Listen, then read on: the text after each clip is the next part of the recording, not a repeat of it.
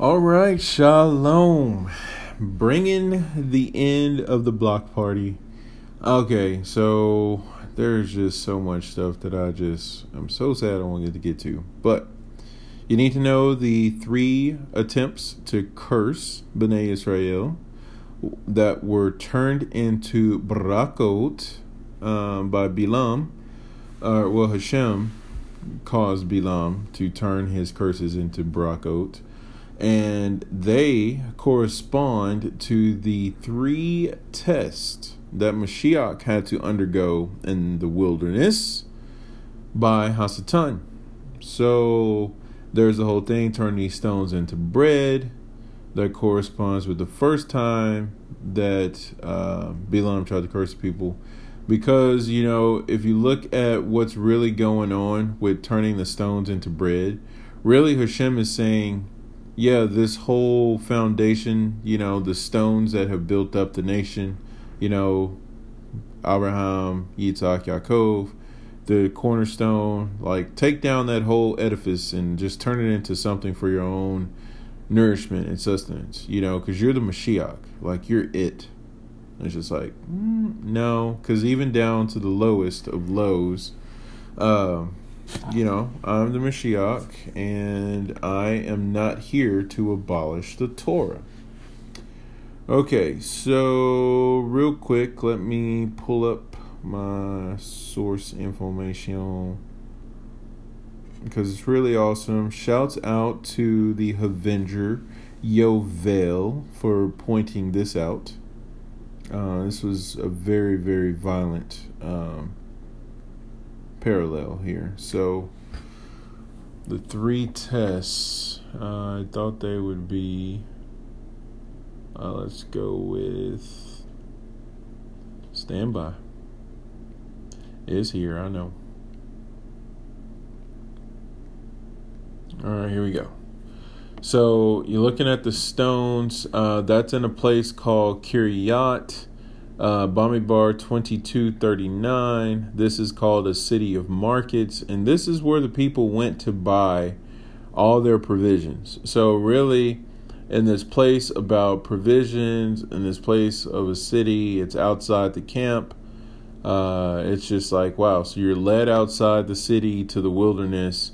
Okay, so Hebrews 13:13. Therefore, let us go out to him who is outside the camp and share in his disgrace. But let's not turn our stones into bread, okay? So let's stick to it here. This corresponds to, it says that God loves and protects the Jews, and secondly, because their own merits outweigh the force of any curse that he could pronounce. So Bilam is trying to curse them on that attempt, and it's like, wow. Okay. So the Spirit led Yeshua into the wilderness, and it says to be tempted by the adversary. So if you're the Son of God, order these stones to become bread. Well, man does not live on bread alone, but off every word that proceeds out of the mouth of Hashem. Okay? So don't need your provisions. I got my own. Toda. Moving on. Second one is the field of lookouts. It's called a high spot to look for your enemies, to look out over your enemies. Bamidbar 23:14. Literally a field of viewing. Okay, so this is the high place. This is a height. So what was the second temptation? If you're the Son of God, jump and jump off this high place. And Hasatan adds in, if you're the Son of God, it says, well, that's one thing he adds in, but he's telling them to jump from this place. Let me go back. Okay. The adversary took him to the holy city and set him on the highest point of the temple. If you're the Son of God, he said, jump. He will order his angels to be responsible for you. They will support you with their hands. So he's like, yeah, it's written, okay, because I know you live off every word proceeding out of the mouth of your father, so that's cool. But we're up here on this high place, and I want you to go ahead and Please show me your faith by your works. Go ahead and jump.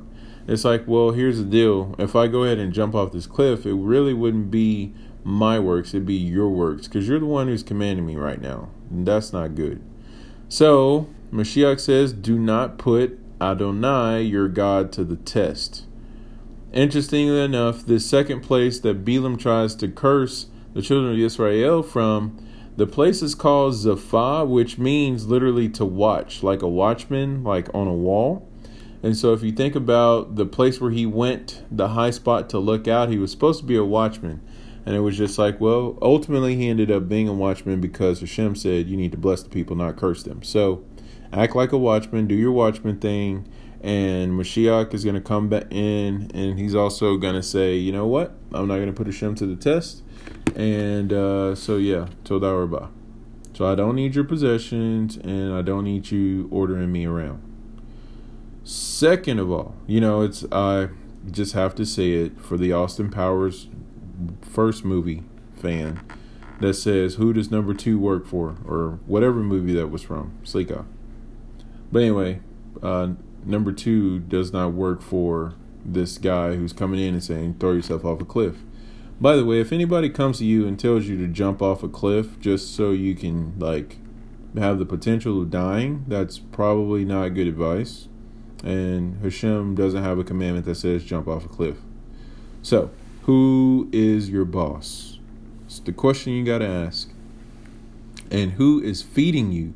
That's the first question you got to ask. So the third time Bilam attempts to curse the children of Israel, Bamidbar 23:28 says that he went to the peak of Petor, which, by the way, Petor is a disgusting god. It's all about waste. It's all about human excrement, all the leftovers that your body doesn't process. It's like, this is what you use to worship this god. So yes, it is crappy service, literally. And it says that this place is overlooking the wastelands. It's all about waste here. And the word is Yasham, as far as the root goes. And it says that this is appalled and to be desolate. It's interesting to note that Yasham can actually permute. Like, you can rearrange the letters to Shmi, which would be my name. So ultimately, if you really made Teshuva, you've turned a place of desolation into the name of Hashem. So, that's the whole actuality of Teshuva, being able to rectify your past deeds. You can take something that was appalling, something that was desolate, and turn it into something that is holy, something that is beautiful, kind of like from going to death to life, or getting beauty for the ashes that you were once, Sukkah. But the point of this one, because the adversary took Yeshua to the summit of a very high mountain and showed him all the kingdoms of the world and all their glory. All this I will give you if you bow down and worship me. Mashiach says, away with you, Hasatan. Worship Adonai your God and serve only him. Well, there is that. So if you think about this Peor, this place of a wasteland, it's just kind of like, the wasteland is just completely barren. So just as barren as a wasteland is just as full and preoccupied with Hashem may we all be. Okay, which would be turning Yasham to Shmi, which would be my name, which is Hashem, right? So like Hashem's name. So if you place yourself under Hashem's title, my name, you'll turn a barren wasteland into an oasis. So the three tests, the three curses, I would really have loved to spend more time on that because there are blessings and things that go with that. But the places correspond to the tests of the Messiah when he was in the wilderness. So it's all reversed. It's all tikkun. It's all Baruch Hashem. Amen.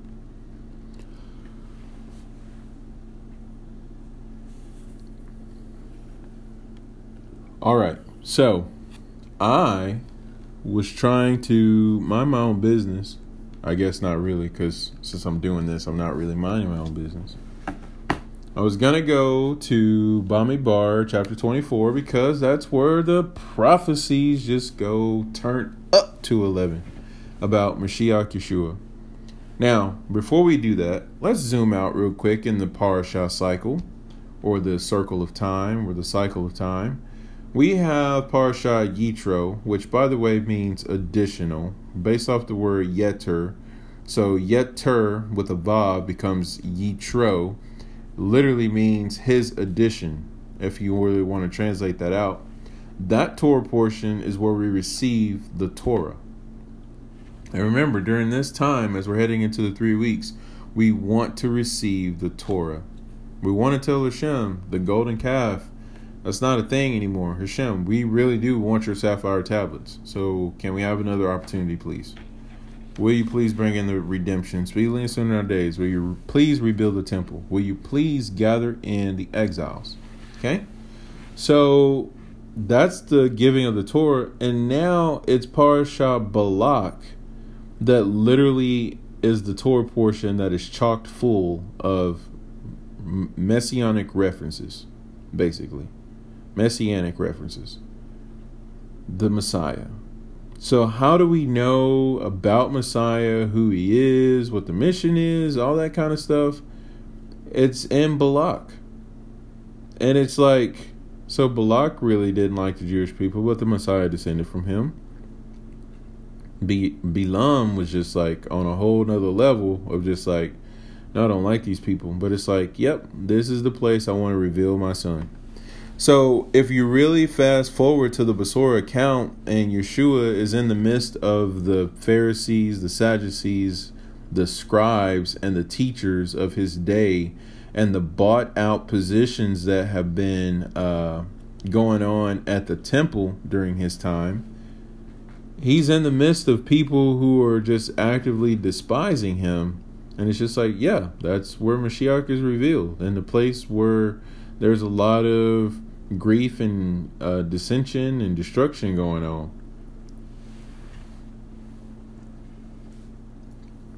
So what I'm basically saying is there's nothing new.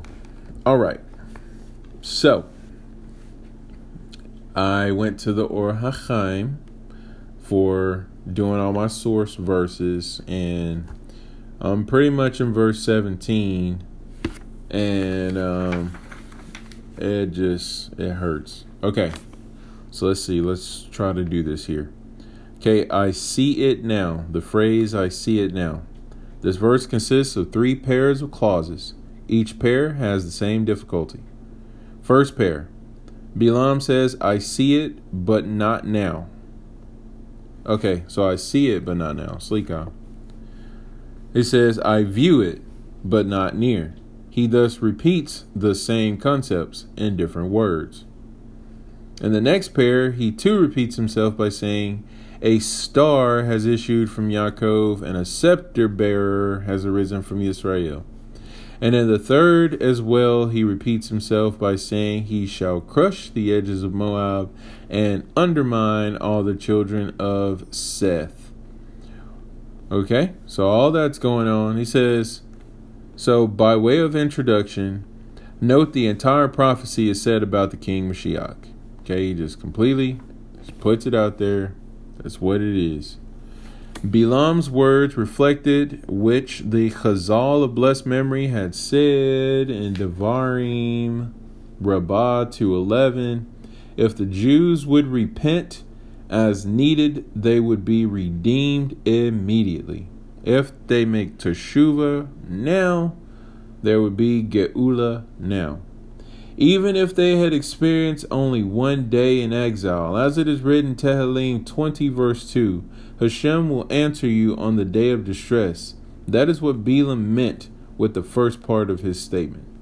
Okay, so there's that. That's ridiculous. Then it says, now we've already pointed out that in this pair of clauses, Bilam repeats the idea and changes the terminology.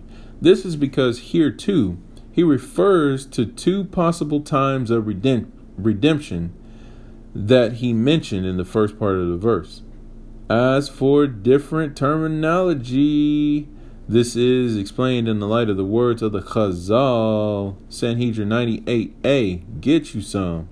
Everybody commit Sanhedrin 98a to memory.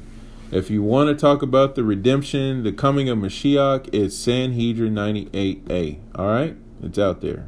There we go. Says, if the redemption will come about through the merits of the Jewish people, it will be amazing and dramatic. And the Redeemer of the Yehudim will be revealed from Hashemayim with a miraculous sign and proof that he is indeed Mashiach, as stated in the Zohar. Get you some. Volume 1, 119a, Volume 3, 212b. This is not the case if the redemption will take place due to the end of its time having arrived. Okay? So it won't be this beautiful, miraculous redemption, second coming of Mashiach, if it comes at the time that is set, which no man knows the time or the hour. So the thing is, if we want the redemption to be beautiful, amazing, we need to merit it. We need to be walking in Teshuva. If we want the redemption to be horrible, graphic, terrible, not cool, we need to just be like, okay, well, let's just survive. Let's just live our lives and kind of serve Hashem, kind of not, mediocre. So that's, again, let's do this, y'all. Let's bring Mashiach. Come on. Okay.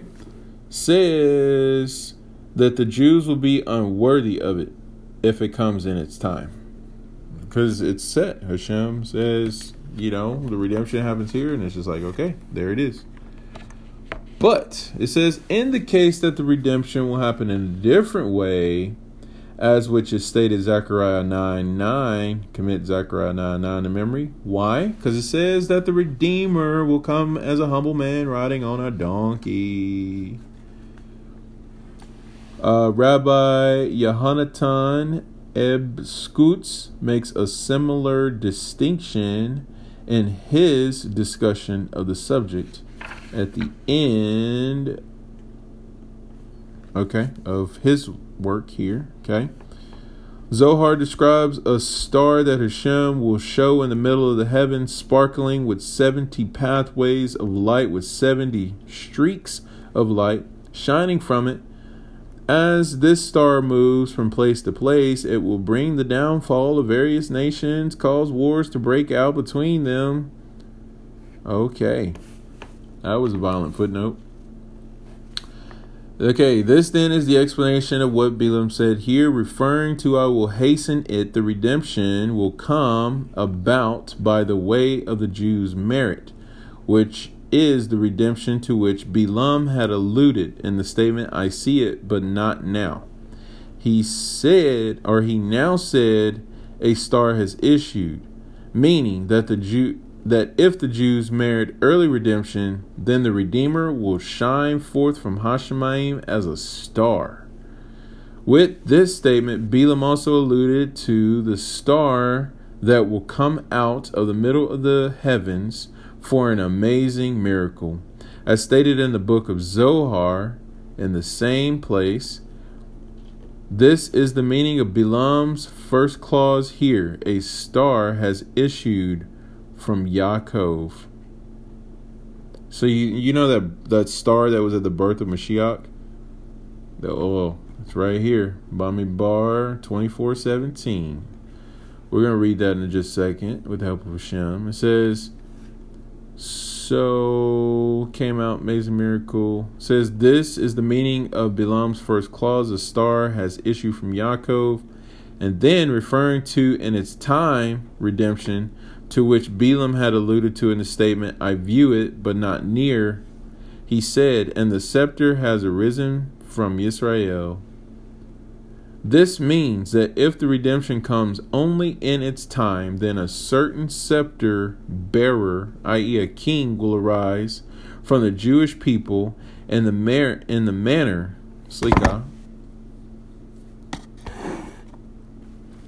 Okay, it says that a king will arise from the Jewish people in the manner that kings arise in the rest of the world in the natural course of events. Okay, you can have a natural redemption or a supernatural redemption. Okay, that's all going on. And then it says, let us now explain the reason Bilam attributes the I will hasten it redemption, which is where Mashiach shines forth like a star to Yaakov, which represents the average Jews.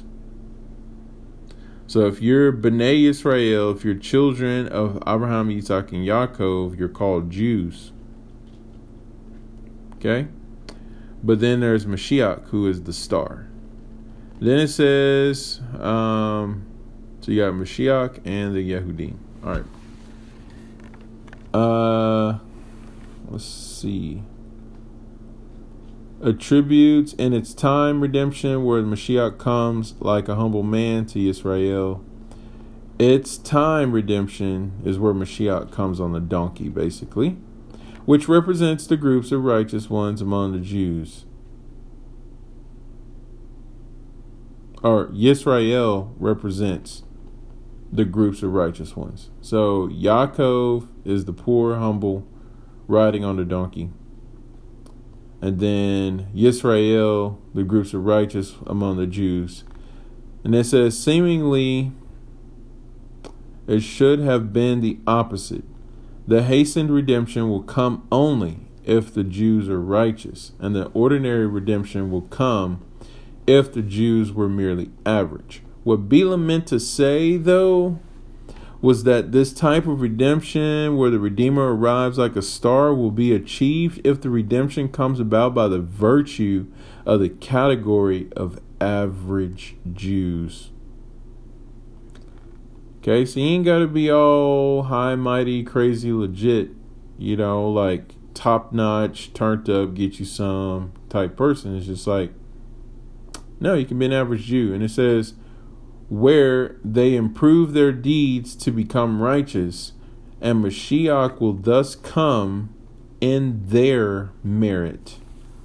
This is what Bilam said when he said, a star has issued from Yaakov. On the other hand, the coming of Mashiach by way of a scepter and a scepter bearer, meaning that the redemption will come in its time, will happen if the group of average Jews will not approve their deeds, not improve their deeds. Mashiach will come only on the account of the group of righteous Jews. If that's the case, then it says, this is what Bilam meant when he said, and a scepter bearer has arisen from Israel.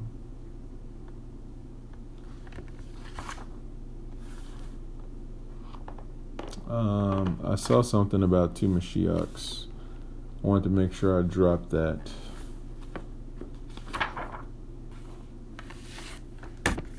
Okay, here we go. So moving on to verse 19. Moving like a slug over here. Rabbi Avraham Ibn Ezra, okay, said that Bilam was saying this about Yoav, the head of the king of David's army, and would dominate Edom. But Rashi of blessed memory explains Bilam was talking about King Mashiach, the one who's going to rule over Israel, the one who's going to rule over Jacob. King Mashiach says, who will rule over the entire world. Yep, entire world. Rashi's words are the preliminary explanation of the phrases, one from Yaakov will rule. For according to the words of Rabbi Avraham Ibn Ezra, the Torah would have put these prophecies in chronological order with this statement about Yoav coming before the statement, Edom will be vanquished, which is a matter that will be accomplished only by Mashiach. Making sure I don't miss anything with the footnote.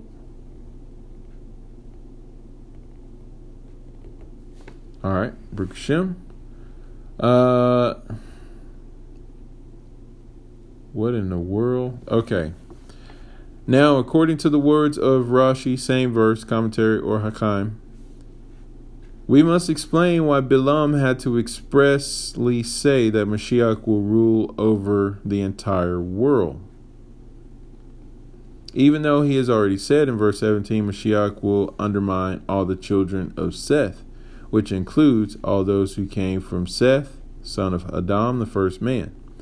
Since the verse teaches that Mashiach will undermine the resources of all mankind, it seems obvious that he will rule over them.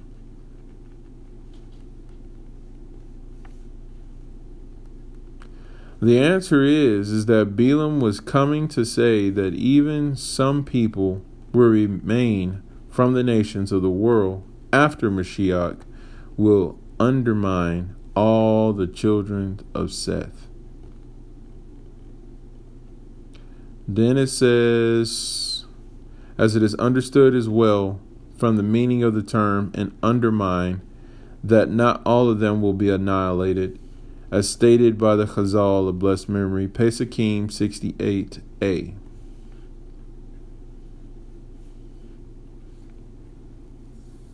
All right, so there's that. Mashiach's going to be king over all the world.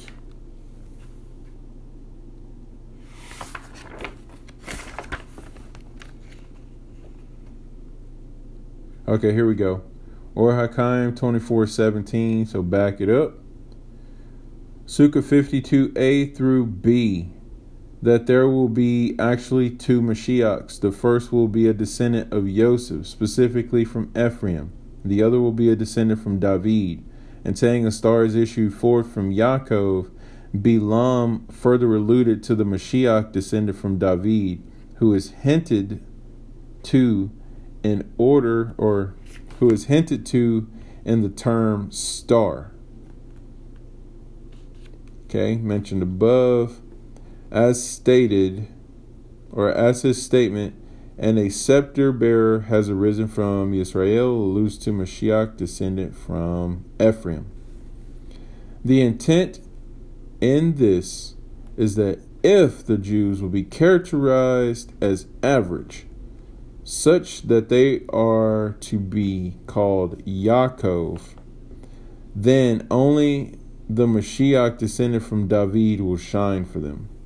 But the Mashiach descended from Ephraim will die in the first war of Gog and Magog in the end of days.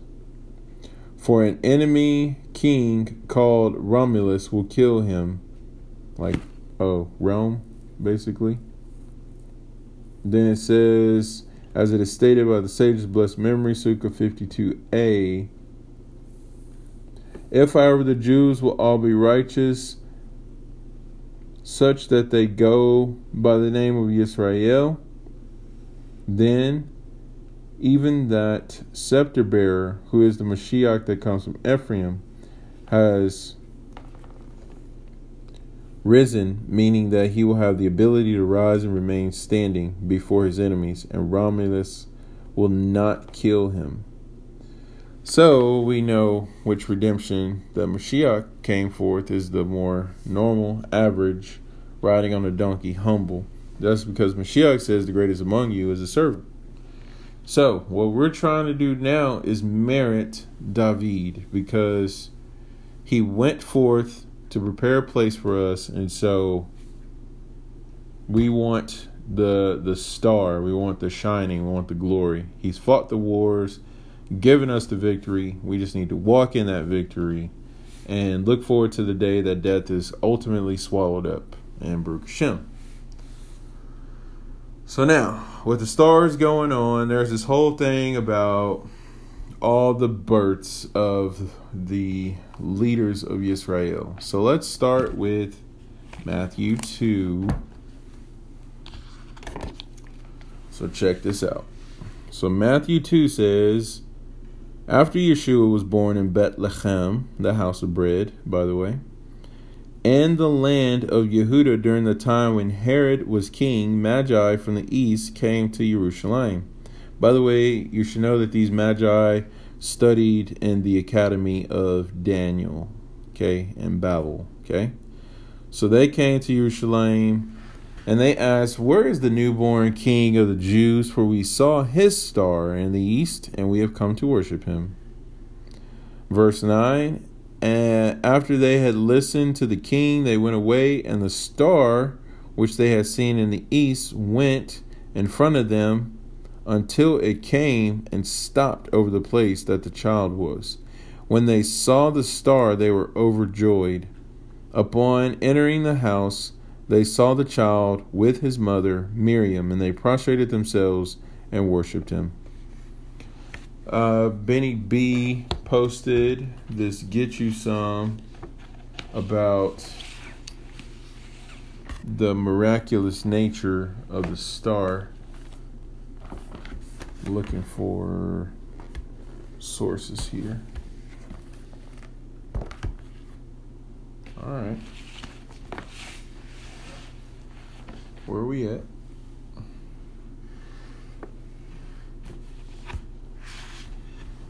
There's way too much stuff on this table. Okay, Baruch Hashem. I was like, it was just here. Okay.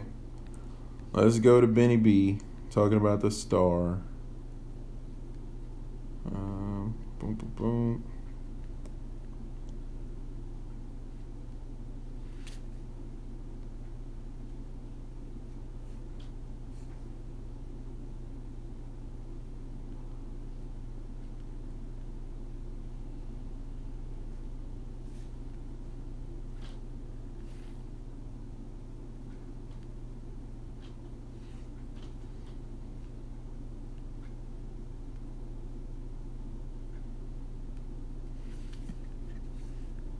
Okay. So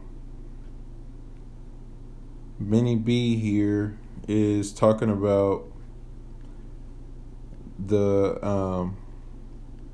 length of time that the star stayed in place, which is connected to Matthew 2:9 and 10 about how the Magi were overjoyed that the star was still in the heavenlies, you know, even after all their time. So it says in the boom, boom, boom. That's Herod. Stand by. Yemenite Midrash. Here we go. Gonna pick up Bamidbar 24:17. The star shall arise from Yaakov. It says, and also at the end of days, a star shall arise in the east, and it is the star of the Messiah, as it says, and there shall be a ruler amidst Yaakov. Rabbi Yossi said, in the language of the Arameans, the east is called Yerd, and it spends 15 days in the east. If it tarries even longer, it is only for the good of Yisrael. And then you may expect the footsteps of Mashiach. So, if it spends 15 days and goes even longer, it's the footsteps of Mashiach. And it's just like, yeah, because Yeshua is literally walking around at this point. How do we know that? Well, let's go ahead and start with Moshe, because when Moshe was born, he walked around. So Moshe's father is Amram, and he's from the tribe of Levi. It says he was a perfect tzaddik. Amram was one of 4 people who never sinned at all and died only because Hashem decreed death upon humanity. That's pretty legit. So Moshe's father was sinless, and the only reason he died was because he had to. Because Hashem said, it's appointed once for man to die. So check this out. So there's this whole backstory. Amram heard about the decree. Pharaoh said, we need to throw the Israelite babies into the Nile because We've seen the star by the astrologers that... let me just go ahead and read that part. Okay.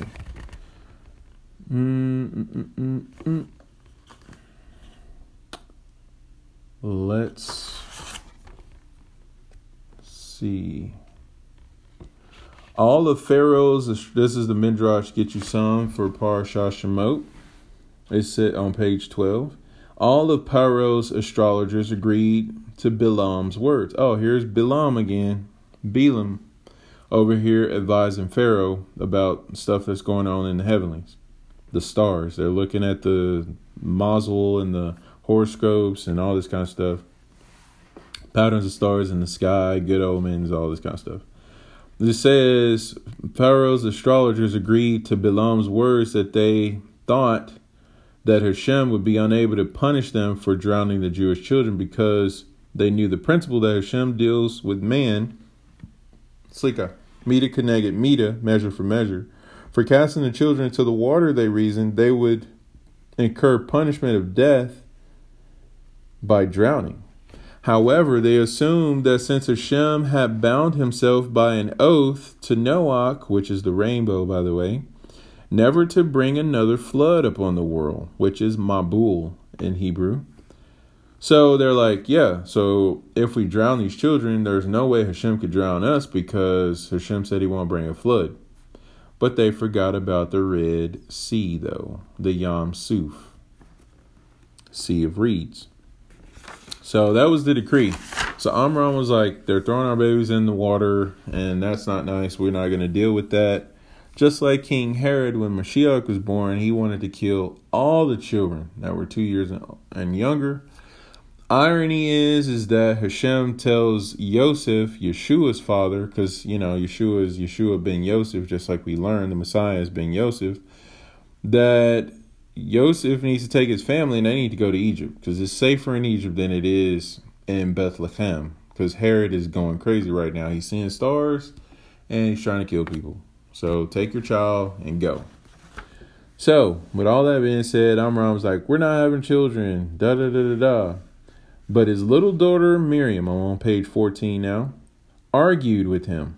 Your decision is harsher than that of the king, she said. While Pharaoh's laws affects only male children, you are preventing the birth of boys and girls. She probably wasn't that young, but, you know, sounded probably something like that. It says, Pharaoh may deprive them of their bodies, but their souls will live on in the Olam Haba. Get you some. She kind of knew something about resurrection.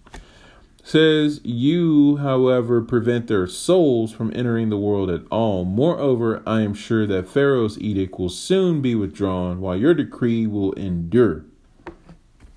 That's heavy. Amram acknowledged the force of her arguments. He decided that Yocheved, which is Moshe's mother and Amram's wife, should be united with him in a conspicuous way so that all B'nai Israel should see. A huppah was erected. That's the whole tallit with the four posts that covers. Okay, that's the marriage ceremony, which Hashem used the mountain of Sinai to be a huppah. So what looked like something that was going to destroy is actually something that was beautiful. You know, and some people look at marriage like it's going to destroy me, but it's like, it's actually something beautiful. It's good for you.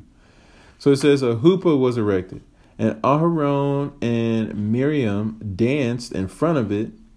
B'nai Israel began to follow Amram's example and remarried their wives.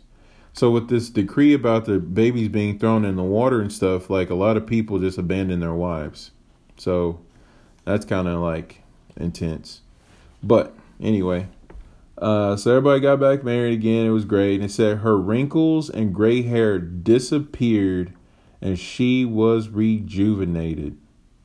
Because at that time, Yocheved was 130 years old.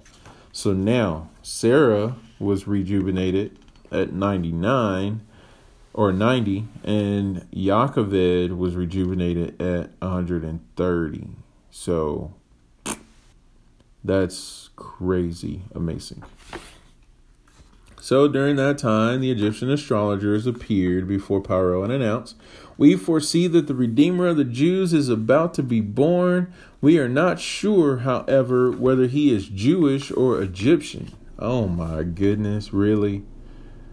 They don't know if the Redeemer of the Jews is going to be Jewish or of another nation. Well, how about that? Because Mashiach is Jewish, but because he's so covered in Christianity, it's like, is he really Jewish? Because I don't know. Jews don't celebrate Xmas. Well, some Jews do these days, but not supposed to be. Anyway, because, that's the whole thing about Xmas is saying that that's his birthday. But really, though, was Yeshua really born on December the 25th? Because December 25th didn't even exist. It was nowhere in the planet during his birth. December wasn't even a month. The 25th wasn't even a date. So, as Captain Israel likes to say, it was December 25th, and it was a cold winter night, and nothing happened. Okay? You need to know that. But, with the whole solstice thing, that's around that time, and there actually was a deity born somewhere around there, because there was this whole evergreen and renewal of the sun and the light and all that kind of stuff in the winter, the longest day, and trying to bring back the sun's power, because the days are darker in the wintertime. And it's just like, yeah, we'll make the Messiah's birth have to do with that. And it's just like, that's all a whole bunch of nonsense. Why don't you just celebrate Hanukkah and be done with it? Because that's the rededication of the light. That's when light really entered into the darkness and lit it up. I don't know. Something about rebuilding a temple, like the light of the world or something. Okay, but anyway, it says the astrologer's vision was obscured since Moshe, although born from a Jewish mother, would be raised by an Egyptian woman, which her name was Batya. She's the daughter of Pharaoh. And Moshe would be raised in Pharaoh's own palace. So that kind of threw off the whole story a little bit. Because they're like, we can't really see what's going on. Something about a redeemer, but he's like Jewish, maybe Greek or Roman, maybe, I don't know. I can't really tell. Is he Hebrew? He is Jewish. I mean, he's the son of Yosef. I don't know. Okay, so that's all right here in the Midrash. Says, if there is a possibility that the Redeemer might be Egyptian, declared Pharaoh, we must include all the newborn Egyptian boys in the eradication and annihilation for the coming 9 months. Really? So you just want to wipe out your own people just for the sake of trying to kill the Messiah? So now Pharaoh and Balak are on the same page. They're just like trying to wipe out any little nugget of Mashiach. Says they ridicule the idea. The Egyptians ridiculed Pharaoh's idea that a leader of the Jews might emerge from their ranks. Pharaoh, however, did not heed their protests and ordered that his soldiers cast their Egyptian babies into the Nile too. That's a whole just level of depravity that's terrible. Okay, Pharaoh's astrologers firmly believed that the future Redeemer would perish if only he were thrown into the Nile. Their astrological visions revealed that he would be punished through water. Oh, like Parashat Kukot, like he struck the rock when Yeshua spoke to it. That's how he came to an end. But they're like, no, he's going to be destroyed by water. So whatever that is. They interpreted this. See, this is the importance of how you interpret the word, because the word could be something and you interpret it a completely different way. Literally, there's a gentleman named Paul, and I want to bring him up because literally work with a guy named that. And it's cool because like he's just one of those people that make you think, and it's just like awesome. So he said, with religions and faith, it's like you're looking at a wall and one person saying it's blue, another person saying it's orange, when he's like, really, it's not either one of those colors. It's something else. And I was like, well, you know what? I wish I would have said this first. I said, that's a great illustration you might want to look into who built the wall and get to know him so that you can understand the wall. Because chances are, if you talk to the architect, you talk to the builder of the wall, you find out what color the wall is, you find out everything you need to know about this wall, and you can get rid of, well, I think it's blue, I think it's yellow, or any kind of false interpretation. But I got to come back and have a second conversation with him. I was like, you know, that really is such a great, incredible example, you know, because, and then he said, you know, I just want to know who's going to admit that they're wrong. And it's just like, well, we know that ain't happening. But, you know, it's just, it's incredible. You think about all the different faiths. Well, all the other faiths would not exist had we, as the Yehudim, did what Hashem told us to do, which was be a light to the nations. But we decided to do otherwise, so now we're like struggling, and people are like presenting all these false notions and so on and so forth. So we got to rectify that and bring it all back in. So Baruch Hashem. So anyway, the astrologers improperly interpreted the astrological sign that the Redeemer would look probably Egyptian and he would be destroyed through water. So it says they interpreted this to mean that he would drown. That's not what happened. In reality, this prediction referred to Moshe's later punishment through the water of Meribah, where it was decreed upon him he would die in the wilderness and not enter into the land. Okay, so on the 7th of Adar, which is another Hebrew month, a son was born to Yocheved, a child was born unto Yocheved and Amram.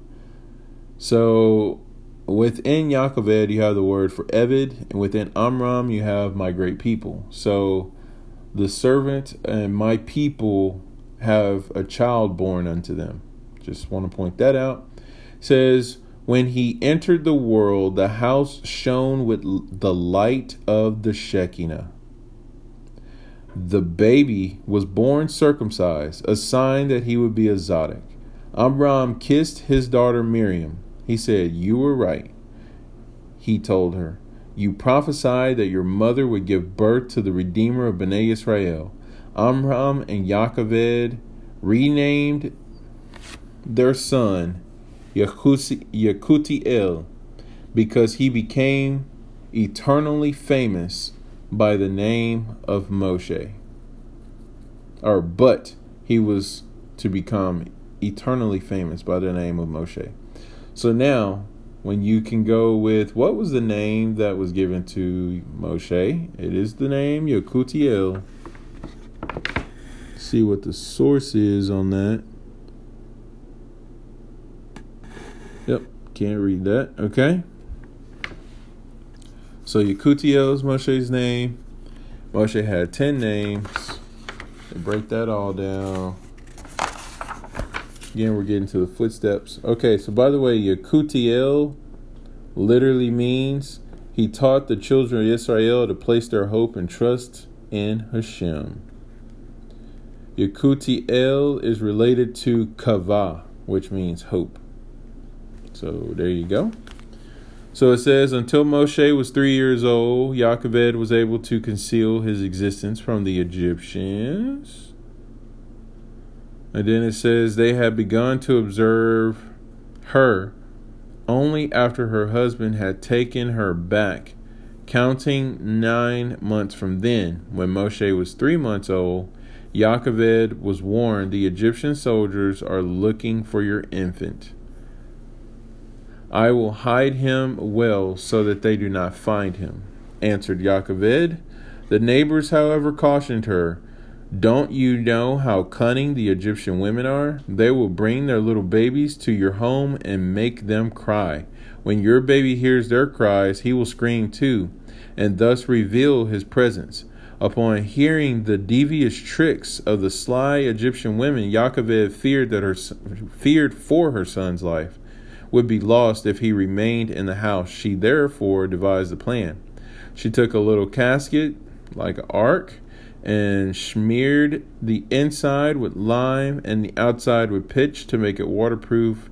She constructed a little canopy over it. This literally is an ark. This is Moshe's ark instead of Noah's ark. And because she said sadly, who knows if I will witness my son's huppah. Wow. So like the huppah over the ark is a form of atonement because that's called a kippurit.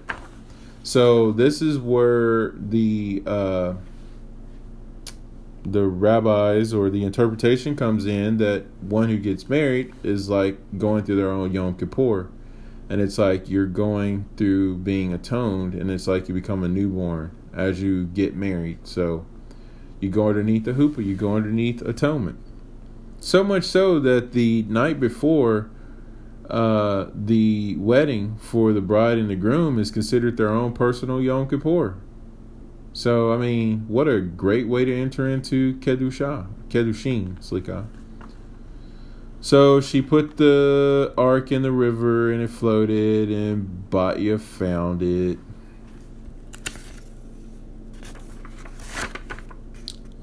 So yeah.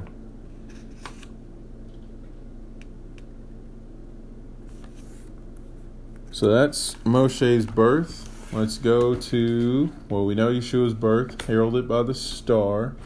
Let's go to Avraham. Got Avraham, Moshe, and Mashiach. All right. So then we got, okay. One day, this is Midrash Get You Some, Parshat Noach, page 116. One day, Nimrod's astrologers humbly approached the throne and prostrated themselves before the king. Your Majesty, they announced, we have become aware of grave danger threatening your throne. The stars predict that a boy will be born in your kingdom who will deny your divinity and will overcome you. What's the deal with the Mashiach being born in the midst of a non-Jewish nation? And like rising to power, like, oh my gosh, like this is Esther and Mordecai in Persia. This is Moshe and Aharon in Egypt. This is Abraham and Sarah in Babylon, in Babel. The place that wants to take out Torah is the place where Hashem is like, let's go there. Let's start building from there. Let's go to the place of hatred and turn it into a place of love. i.e., we've all been placed in the darkness to light it up. All right. Anyway, I digress. It says that there is a meeting called architects ordering them to design special houses in which every woman with child shall be confined. This is awkward. We shall then make sure that only the baby girls will be dismissed alive. Okay, here's the discrimination against the boys and girls. So kill all the boys, let the girls live. Okay, we've seen that before. Terach, which is Abraham's father, by the way, one of the most honored noble men at the court. Okay, so the father of the Redeemer is like this noble man. So Terach is like a noble man, even though he's not considered noble as Torah standards, but by the nation that he serves. But then Amram is considered like sinless. So how much more so for Mashiach Yeshua's father, which we know that even though Yosef is not technically his father, if we wanted to go there on the Peshat level, but really he is even on the Peshat level, even though he's not on the Peshat level. That's neither here or there right now. Run out of time. Got to get this through. Okay. So, yes, Mashiach's father, Yosef, like the husband of Miriam, he was considered completely righteous. And that was the whole reason behind him trying to quietly divorce her. Okay. But anyway, it says, we did not refer to your house, Terach, the king assured him. You are the most trusted of my ministers. Wow. The cruel edict was issued, and therefore all baby boys were murdered. Over 700,000 newborns were killed. One morning, Nimrod's astrologers requested another audience. The danger is still present, O king. We have observed a star above Terach's house, shooting out in all directions. of the firmament and devouring four stars in the east, the west, the north, and the south. This clearly points to Terach's newly born son, who will conquer your kingdom. Order Terach to hand over his new baby. I will compensate his loss with a treasury of gold and silver. So, yeah, the whole thing about the gold and silver brought to Mashiach during his birth, like, wow, okay. The messengers hurried to Terach's house, demanding his son. Deliver your son in the name of Nimrod, they commanded. I will not give you my son, he replied. The king offers you a treasury of gold and silver in exchange. Terach laughed scornfully. Go tell your master that he can don't get him some. But no, that's not in here. It says, they said to the horse, we will cut off your head, and you will receive a wagon load of hay instead. Fools, answered the horse.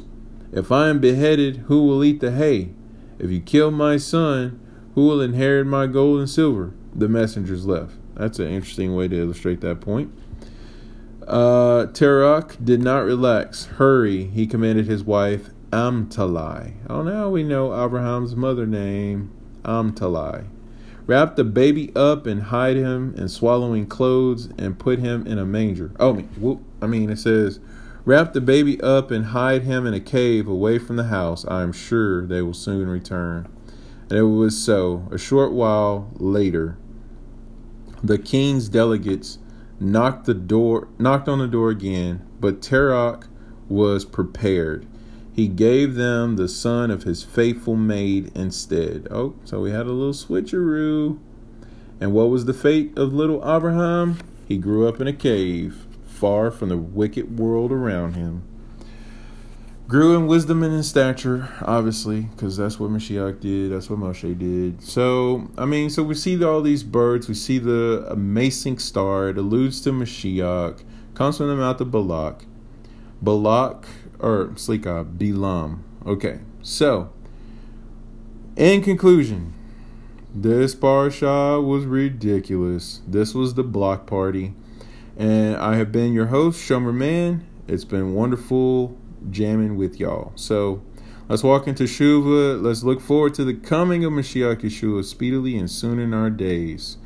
Until then, what do we know? What do we know? Baruch atah Adonai Eloheinu melech haolam asher natan lanu torat emet v'chaye olam nata betokeinu Baruch atah Adonai noten haTorah. Amen.